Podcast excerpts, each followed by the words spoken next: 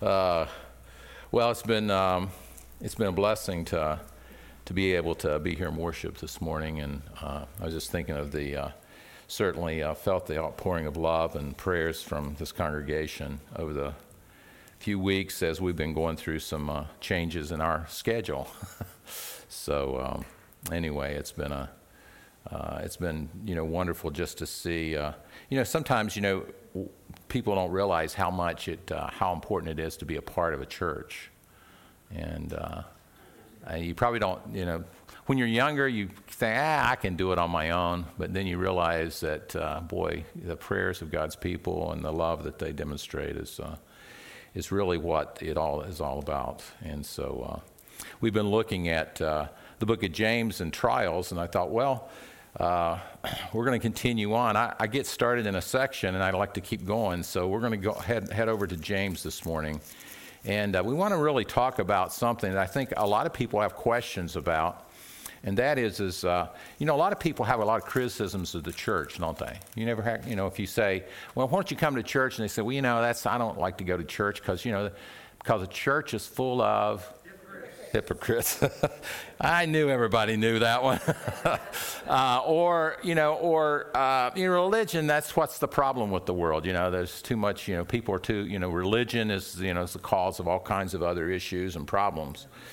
And uh, so, uh, but James has, uh, has a different kind of twist here for us this morning, and that is to look at what does Christianity really look like? And what are the true marks or the marks of true religion? You know, what, what is it? What does it mean, you know, to be a Christian who believes in the gospel, who, who's been redeemed by the blood of Jesus? And what does it mean? How does it affect a person's life? And um, James is concerned about that because there is a sense in which um, a person can have a good confession but not have, you know, they can have the talk but not the walk we, we hear about that. But, but what, what does true religion look like? And James is going to talk about that. And I, I often thought, well, why does he bring it up here? Well, he's been talking about how the gospel affects um, our lives, and especially how it affects um, us in terms of our trials and the struggles that we go through. And so here he's going to give us three marks, I believe, of uh, true religion. And he, he brings them out right at the end of the chapter one. And you kind of like, it almost, uh, it almost comes at you suddenly. And then all of a sudden he jumps into uh, chapter two and talks about uh, favoritism and partiality. But the two sections are really connected here. And this is what's uh, interesting about this, uh, about this section. But notice in verse 26 and 27, and hear these words from God's holy word this morning. If anyone thinks he is religious and does not bridle his tongue, but deceives his heart, this person's religion is worthless. Religion that is pure and undefiled before God the Father is this to visit orphans and widows in their affliction and to keep oneself unstained from the world. And we're going to stop there, although it, actually he's going, to pick, he's going to give an example in chapter 2 of what he's talking about. But uh, we'll stop there and, and just uh, really just highlight uh, three things that I think he's wanting to bring out in this text for us this morning. Because I think a lot of people ask that question well, what does it mean to be saved? What does it mean to, to know Jesus Christ as Lord and Savior? And what does that look like? Uh, how can we know? Uh, if a person, what their religion is. In other words, uh, is there things that evidence true religion in a person's life? And so we're going to look at that this morning. So uh, let's pray as we come to this text. Father, I thank you for your word. And uh, Father, we've heard about just uh, the needs within this congregation and the needs within the world. Uh, Lord, to think about, we live in a world that seems to be. Um, Father, there's so much change and so much that we struggle with in this world as we see, uh, Father, evil uh, being promoted and as we see wickedness uh, being uh, idolized. And we, Father, and yet you tell us to pray for our leaders, to pray for those in uh, high authority, those who are. Um, those who are in leadership positions, Father, you ask, you tell us to pray for uh, your, your work of grace in their lives and that it would affect them in such a way that it would affect the laws and the things that they do that affect us. And Father, you tell us to uh, pray for one another, uh, to pray for the sick, to pray for the needy, uh, to pray for one another, Father, as we walk in this world that's broken. And that, Father, we ourselves are broken, and at times we uh, feel that brokenness more than others. But Lord, we thank you, uh, Father, for your church, and that it is, uh, it is in many ways, it is a hospital for sinners. And so we thank you, Lord, for the gospel. We thank you for this passage of Scripture this morning. And Father, we thank you for the Holy Spirit because without the Holy Spirit, Lord, we could not understand the Scriptures. Uh, Lord, uh, we could not even, uh, without the Holy Spirit, we would not be yours. Uh, because it's through the Holy Spirit's work that uh, we know uh, that we are your children and that we cry, Abba and Daddy, this morning, asking you for your help and for your illumination by the Spirit. So, Father, minister to each need here this morning, for we are needy. And Father, we ask this in Jesus' name and for his sake. Amen. Uh, it's an interesting uh, point just in this text. I just wanted to point it out real quickly, and that is that, you know, he starts out and says, if anyone thinks he's religious, but then he says, but then he says, but religion that's pure and undefiled before God. So, so he's looking at Christ, he's looking at religion and saying, okay, uh, this is what sometimes we think about uh, religion, but what does God say religion is? And so he's kind of like he's doing a he's he's making a contrast in a, in, a, in in a sense because he says if anyone thinks he's religious and does not bridle his tongue. Now we know that he talked about the tongue earlier on. Notice in verse 19 when he says, "Be quick to hear, slow to speak, and slow to anger." And I think mo- most of us have uh, probably run into that. Haven't you, have you ever regretted something you said? Boy, I wish I hadn't blurted that out. I wish I could take that back. And it's hard to take back stuff, isn't it? Because once you said it, it's like, well, you really meant that, didn't you? And it goes, uh, and that conversation can go on for a long time. Um, but one of the things that, that, that James wants to point out here is that um, that our tongue really is a description of what's in our heart. And that's the scary part. That, and so he's basically saying that, that there's three marks of true religion. And the first one, he says, is, is really has to do with our speech or our tongue. Uh, our conversation, if you will. The second one's going to deal with compassion towards those in need. And then the third one's going to talk about uh, how we in, interact or how we compromise or don't compromise with the world. So those are the three things that he's going to talk about here in this, uh, this section.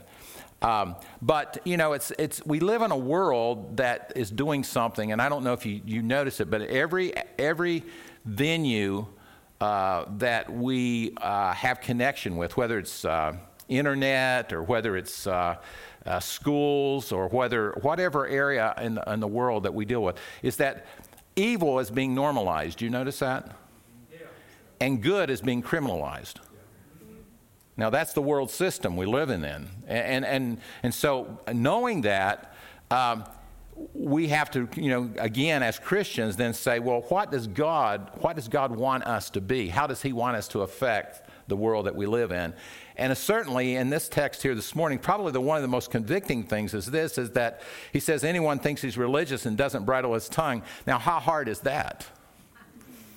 How hard is it to put a bridle on the tongue or to take back things that we've said? Um, and so this is this is something that uh, James is saying, and he's not he's not saying that we that this is the way we get saved. He's just saying that as a person who has been has been touched by God's word, whose Holy Spirit has taken up residence in your life, that it's going to affect your speech. You know, the stuff you used to say are, is going to, it's going to be more convicting if you say it.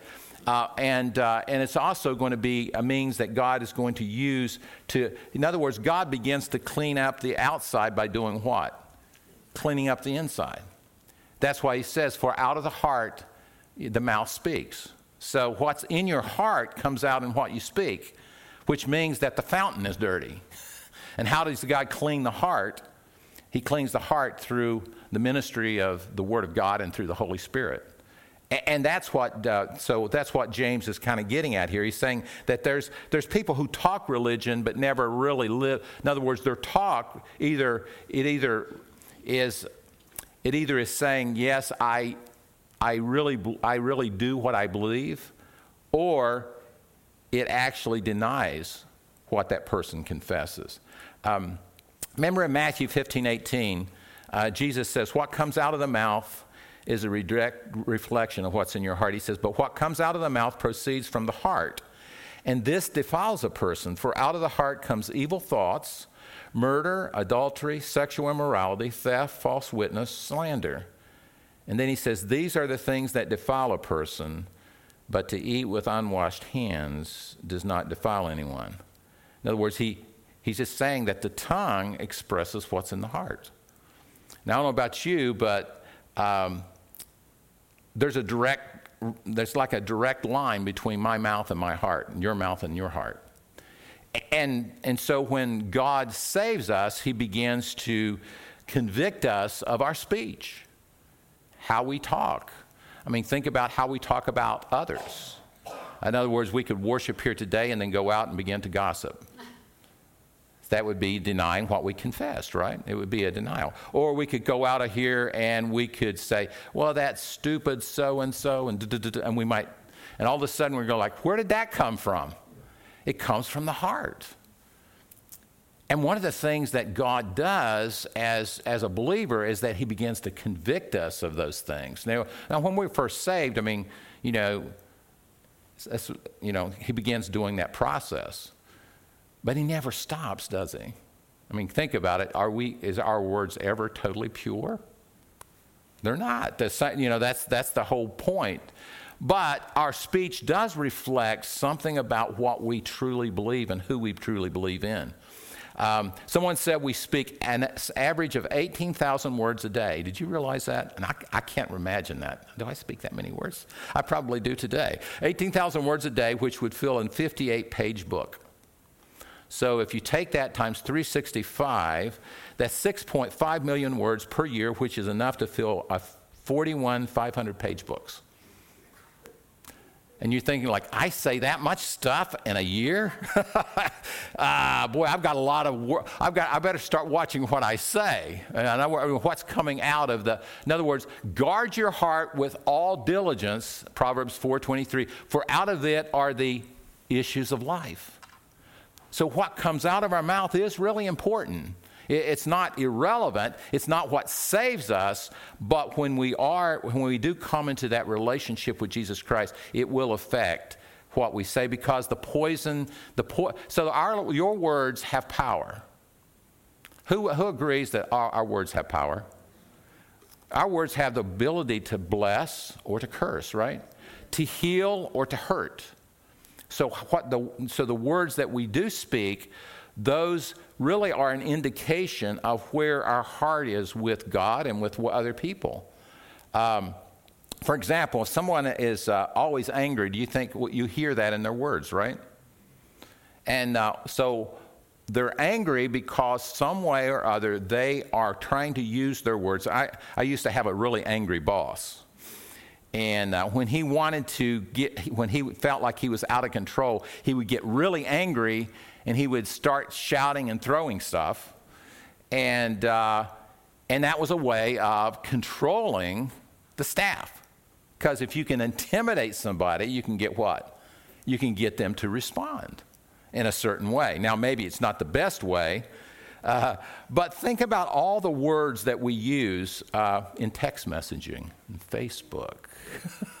I mean, I started thinking about all the other things, Twitter, uh, uh which I don't use, but uh, and but how hard is it to bridle the tongue? I mean, that's James's, James's point. And he's saying pure and undefiled religion is part of that. Ha- part of the thing that God does when He saves us is He gives us self control he begins to work on our, our, our tongue. Um, it's amazing, isn't it? Because your tongue has power to bless and to curse, to heal, to hurt. Um, I mean, we've all heard these words. Um, they just hung up on me right in the middle of a conversation. Has that ever happened to you? I can't believe they would talk to me like that. Um, or this one I've had. That person talks so much I can't get a word in otherwise. Otherwise, you know. I mean, in other words, um, what he or she said was really hurtful. I mean, I, I don't know if I'm ever be able to forgive them. You know, words have power. Uh, and, what James is saying, your words do have meaning and they have power. And, we live in a society that. Um, you notice that, that, that people take oaths and they perjure themselves and they think it's okay? Yeah. Lying has become uh, almost normal. It's normal right now. Uh, leadership, I mean, people take oaths. They, you know, they don't care. They're lying. And, and they really believe that, that if you lie long enough and people believe it, then, then it's the truth. I mean, it's, that was Hitler's motto, by the way. He would just say, you know, if you tell a lie long enough, then people will eventually believe it. Um, and uh, so, anyway, James is, James is really dealing with, with our tongue. But, but he's saying that that's one of the indicators. Uh, for example, if somebody were, were singing praise, praising God and then they go out and they start using language that, that really doesn't reflect that they know or have a relationship with God, you would recognize that, right? Uh, but, but he's also talking to Christians and saying, you know, your, your language will also have the, an effect on the people that you have a relationship with. Um, notice Isaiah, when Isaiah saw God's holiness, what did he say? Woe is me, I'm a man of what? Unclean lips. For my eyes have seen the Lord of glory. And, and he says, And I live among a people of unclean lips. So it's amazing that, that one of the things that God does in the gospel is he redeems our tongue. Um, aren't you glad? uh, Sidlow Baxter, he, he uh, came when I was in school. He, he came and he's uh, from Australia, but he was a. Uh, but he said this, and I, I, this, com- this comment has always struck me. He says, One of the first things that happens when a man or woman is really filled with the Spirit is not that he speaks with tongues, but that he learns to hold the one tongue he already has. And, I always love that quote because it's kind of like saying, you know, God, God begins to, to put like, uh, he puts, begins to bridle our tongue. I mean, my biggest problem uh, struggles in the Christian life have been, Lord, I wish I could take that back. I remember saying something to a young lady one time, and it was very offensive. I didn't know what I was saying, but I, I, I, mean, it just grieved me for days because, and I've, you know, apologized and so forth and so on. But it just, it just was, I can't believe I said that to her. um, and I was, I was a young believer, but still, even God began to, to work there. So, so the first place of influence that James is dealing with here as it relates to pure religion, and notice he's saying religion that's before God versus how we think about what religion is. He's saying religion, he's saying now you can have religious services, you can have communion, you can, uh, you can have the preaching of the word, you can hear the hearing of the word, and these saying, and those are important, but they also are intended to affect the way we live and the way we speak and the way we interact uh, in the world that God's placed us in. Psalm, the psalmist at the uh, end of Psalm 19, notice how he, he prays this prayer. He says, May the words of my mouth and the meditation of my heart be acceptable to you, O God, my Savior. So he's saying there's the connection between the mouth and the heart. And he's, and he's asking God to do that. But notice the second mark. We're going to go on. The first mark was it's, it's hard enough to say, Lord, I know I have a problem with my tongue uh, and that even as a Christian, I'm still working on it. But just remember that's what grace does, isn't it? Grace points out the problem and then points us to the solution. And the solution is always the cross, it's always the gospel, it's always the place of forgiveness. We always have a, pl- we always have a fountain of cleansing. that fountain of cleansing comes through the Word and by the Spirit and, uh, and brings us to confession. But notice the second mark he makes here, and I believe that this is one that I, that I, I really believe the church sometimes, now I'm not saying the, the church in general, that we've missed, and that is that religion that's pure and undefiled before God the Father is this to visit the orphans and the widows in their affliction. Now, back in James's day, they didn't have Social Security. So let's just say a woman lost her husband. She didn't have, they also didn't have life insurance. and uh, she was pretty much left destitute in that society. I mean, think about we studied the book of Ruth. Remember Ruth? She was left with nothing. And, uh, and Boaz uh, actually was, uh, you know, part of the, the way to care for widows was to allow them to glean in the fields with uh, the laborers.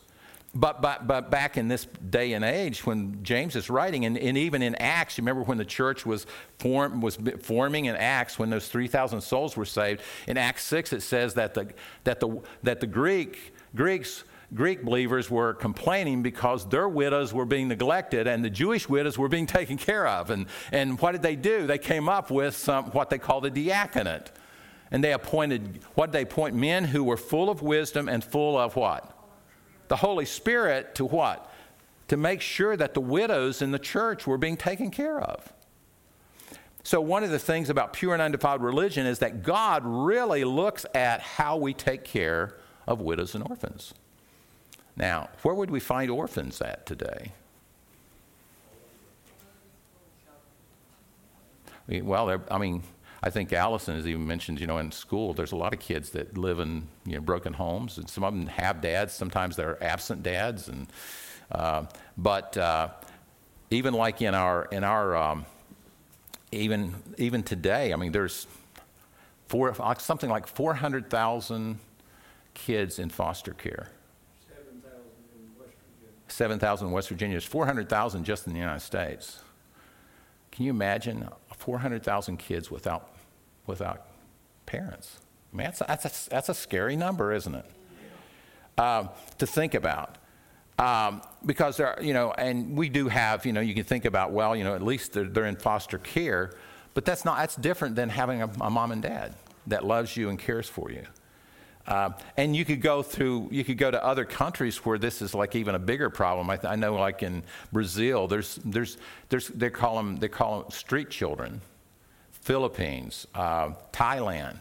Um, in fact, uh, in Brazil, they call them vermin because they just they're just all over. They're all over the place. Children that they they live on they actually live on trash dumps. Can you imagine? And, and and John Piper was saying this. He shared a story. He says that some of the police. Um, they uh, moonlight at night by contracting to kill these children, some of these children, because they're just they don't have any place to go and they just live on the, they live on the streets. They live, they're just everywhere. And you can't imagine the cruelty, but, but think about, I mean, we live in a world that's very cruel. And so, where does the compassion of Christ come in to the church? In other words, how does it, how does it affect the church and its ministry outside the church? Uh, because God loves the orphans and widows. And um, one of the ways that we know that we understand the gospel is what? That God cared about us enough when we were without hope, that we were lost. We were dead in trespasses and sins when God saved us. Uh, and what James is trying to uh, connecting is that he says one of the reasons that we can have the kind of compassion that Jesus had for the lost and especially for the orphans and the widows, that In other words, those are the people that are the most vulnerable to oppression. I mean, uh, women that are sold into sexual slavery, that's becoming a very common thing. Not only in Thailand or not only just in the Philippines, but here in the United States, I mean, with, with what's going on. Uh, but one of the ways that we know that the gospel is that, we, that we're understanding what the gospel is, is that when we were blind, what did God do? he opened my eyes. When I, when I was, when I was, you know, I was impoverished and had nothing, what does God do? He comes and enriches us with the gospel. And, and so, so James is really appealing to the church not to neglect that part of their responsibility. How do we, how do we interact with the need, the need of people all around us? In other words, how does that compassion affect the community that we live in? Uh, the school system, I, am glad that we you know, can be part, even the little part we do on the Christmas thing. But just think about how many, how many uh, oppressed type of situations are there outside the church walls. I feel pretty safe in here, don't you? I don't feel threatened by you guys. Now you might look at me a little funny at times. Like, what's he trying to get at here? But, but the point is, I feel very comfortable, right? I, I mean, there's, I don't feel threatened. But think about in a world, you know, we would say, but I don't relate to that. And James is going to talk about it in chapter three. You know, we, we don't relate. Boy, I really like, you know, if that person joined the church, I would really be, that would really make our church very impressive to the community. But what if the person who just basically didn't have, they had nothing, they walk in at the same time? How would we react? How would we treat that person? You see what James is getting at? That God is a God who shows no favoritism or partiality. I go like, oh. I remember um, uh, we were doing a helping do a church plan in Chicago, and I'm going off script here. and uh, we were we were doing this church plant in the north side of Chicago, and uh, we met another guy who was doing a church plant on the s- more south of us. And uh, but his philosophy of doing a church plant was this: he wanted to he wanted to reach the yuppies. The yuppies were the younger, uh, mobile. Um, financially successful type of people. And I thought for some reason it just didn't strike me as the way that Jesus would write would do a ministry. And I'm not saying that that was necessarily all wrong, but it just struck me as is that the way Jesus um, called his disciples? Because his disciples were what? Fishermen. Uh, they were tax collectors. Uh, one was uh, he was an anarchist. I mean, you start looking at the people that Jesus ministered to, even. You know, the people that were needy. Those were the people that many were blind, crippled, uh, oppressed, widows. Many, he raised uh, a widow's son, you remember. Um, and, and you see what, in other words, pure and undefiled religion does have the heart of Christ compassion for the people who are needy. Now, it doesn't mean that uh, God doesn't love people who are not needy, but typically what, what you see is that, that God's compassion flowed out to the people who were in need. And, and certainly that is a gospel, that is how the gospel affected us. Uh, and how, how God continues to, uh, to work outside the church, even. And, and so I think it's one of the ways in which God creates a kingdom. I would think of it's. I think of a kingdom mission. The kingdom mission is how does God, God's word affect God's people when they go outside of the building and they live in the community with the people they work with or they rub shoulders with. Who are the people that God's connecting with? And, and how, how does God's people connect with those who are, uh, in many ways, in need? Um, isn't that what Jesus did in 2 Corinthians 8 9 when, when Paul's reminding people? He's saying, You know, the grace of our Lord Jesus Christ, that he who was rich did what? He became poor. That we, through his poverty, would be made rich. Um, so James is he, he's thinking here and thinking, okay, how, how do we as, as believers, how do we connect with the needs all around us? How do we pray for those needs? How do we say, Lord, how do I connect? I remember, uh, you know, I was talking to someone the other day at a birthday party, and, um, and we were just talking. He said, Well, how is the church reaching the community? And we were kind of like, Well, we're not really reaching the community. In other words, I was asking him that. He was, because uh, I know the church that he goes to. And, uh, and he said, well, that is, and, I, said, and he works in the mayor's office in Huntington. And I said, well, what would the, would the mayor be open to really discuss what are the needs in the community that the church may or may not be able to help with? Now, I don't mean that, you know, I mean, obviously, church is going to be restricted in terms of the, amount of funding, that kind of thing. And it's not about money, it's about how do we connect with people? How much money do you spend when you have to visit a widow? Just your time, right? Uh, I found that most of the widows, widows and widowers are in nursing homes. Do you realize that?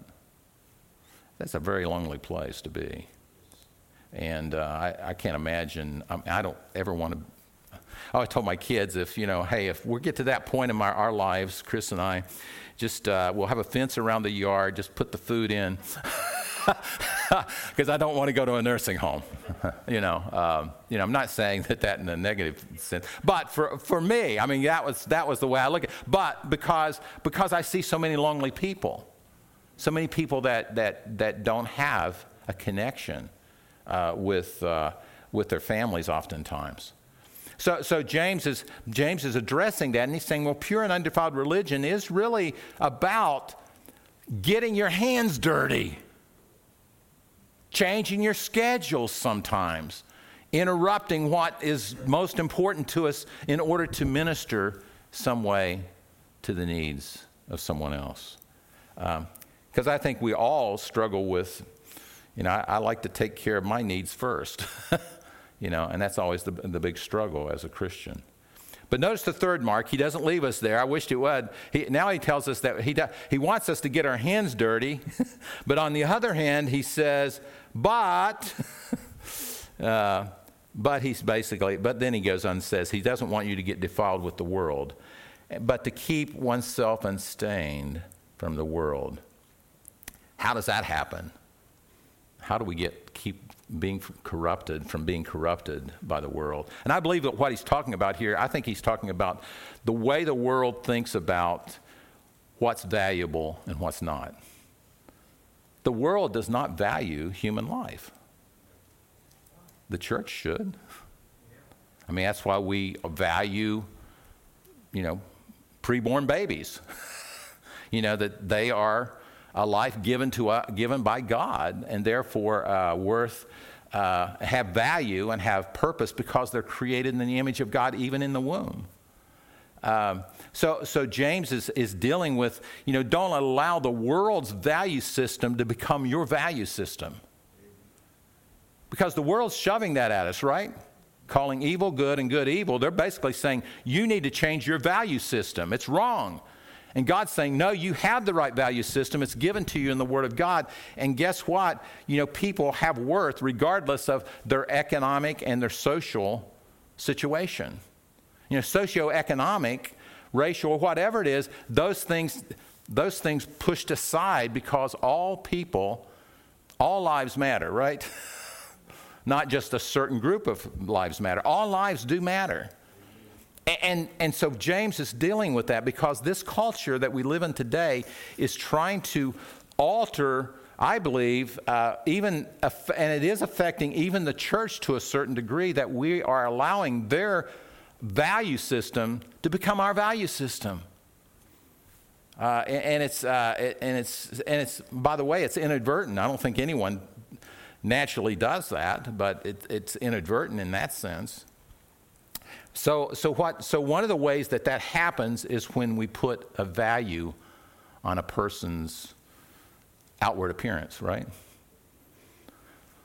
I mean, just uh, just think about it. I mean, this, I'll, I'll, this, this, this is suppose that somebody came in here with a um, dressed in like a thousand dollar suit now, that, uh, I would feel out of place if I dressed in a suit, even like wearing, uh, but the, and uh, gold cufflinks and uh, you know alligator shoes. I don't know what, whatever you know. In other words, they you can tell they really have a lot of wealth. But at the same time, another person comes in who has nothing. How would we? What kind of distinctions would we make? Even in our mind, before we even say anything, we might say, Boy, I hope he joins the church because, man, think, think about it, Leon. Boy, our offerings are really going to go up. and, uh, uh, boy, I mean, we're, you know, think of the things we could do in that gym. You know, we could, you know, we could really do some good stuff. But then some comes in, there's totally impoverished, and say, Well, you know, uh, boy, I sure hope they don't join the church. It might ruin the reputation of the church. You know, actually, I've heard things like that. I remember um, church that we were going to, uh, one of the richest men in the, the, the, city was coming to the church, and the pastor pointed out, that's the richest man in the city. He's got more money than anybody. And I also noticed the guy that was sitting in the back who basically was, I think he wasn't living on the street, but he was close to it. But I noticed how people acknowledged the rich guy. he got his coffee when he came in. He got to sit in the front.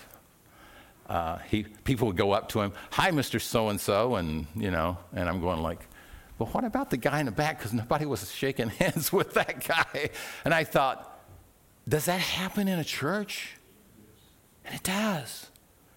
That that prejudice and favoritism and things like that that happens, and sometimes it happens and we don't even think about it. We're not even, we're not even conscious that that's going on in our thinking. And yet God says pure and undefiled religion is to do those types of, in other words, to God's, and what he, I believe what, God, what James is doing here is he's saying, look at these things, and as you look at those things, ask yourself, do I realize the impact the gospel should be having in my life? That my value as a person has nothing to do with what I wear, where I live, what I drive, uh, who I associate with, that none of that matters. All that really matters in terms of my identity is do I know Jesus Christ as my Lord and Savior? Have my sins been forgiven? And that's really the, the bottom line. James is just saying, bottom line is this the gospel affects all of that. It changes the way that you, you view, you, you value uh, your mission in life, your, your, your whole direction is, Lord, what, how am I to live out this wonderful life that I have that is rich because we have, we're joint heirs and heir, heirs and joint heirs with Jesus Christ. Um, see, grace comes to the needy, and favoritism is looking on the face, the externals and God is saying, don't look on the externals. God, in fact, remember when, um, I'll, I'll, close with this, but remember the, um, the Old Testament, uh, Samuel was supposed to go and appoint a new king. Remember David's brothers? And David's brothers, uh, one of them was, um, I mean, he was tall, he was handsome. Uh, you know, he was impressive. And Samuel says, Surely this is God's, God's anointed. No. And God told Samuel this. He says, he says, don't look on the outward appearance because God looks on what? He looks on the heart. And here this scrawny looking little kid comes in, uh, maybe even with sheepskin, who knows. And uh, God says, That's the guy. David, a man after my own heart. It's amazing, isn't it? What God sees and we don't see and how ministry is oftentimes done you know you know we, we always have to pray you know lord allow me to see the way god sees how god sees people how god values human life how how you know it's not about it's not about the budget it's not about the program it's not about all these other things that we put so much emphasis on is it it's about a relationship with Jesus Christ. Bottom line, at the end of the, at the end, uh, when, when it's all said and done, uh, what happens, and uh, I think, Donnie, you mentioned this, Matthew 25. Jesus said to those on his right, remember he said, he said, come and enter the, and enter the blessing of the Lord. He says, because when I was in prison, what happened? You visited me. When I was hungry, you gave me something to eat. When I was thirsty, you gave me something to drink. When I was without clothing, you, put, you clothed me. And they said, When did we see you do any of oh, when, when did we do that? I mean, could you tell us? And, and, and Jesus says, as, as If you've done it to the least of these, you've done it to me.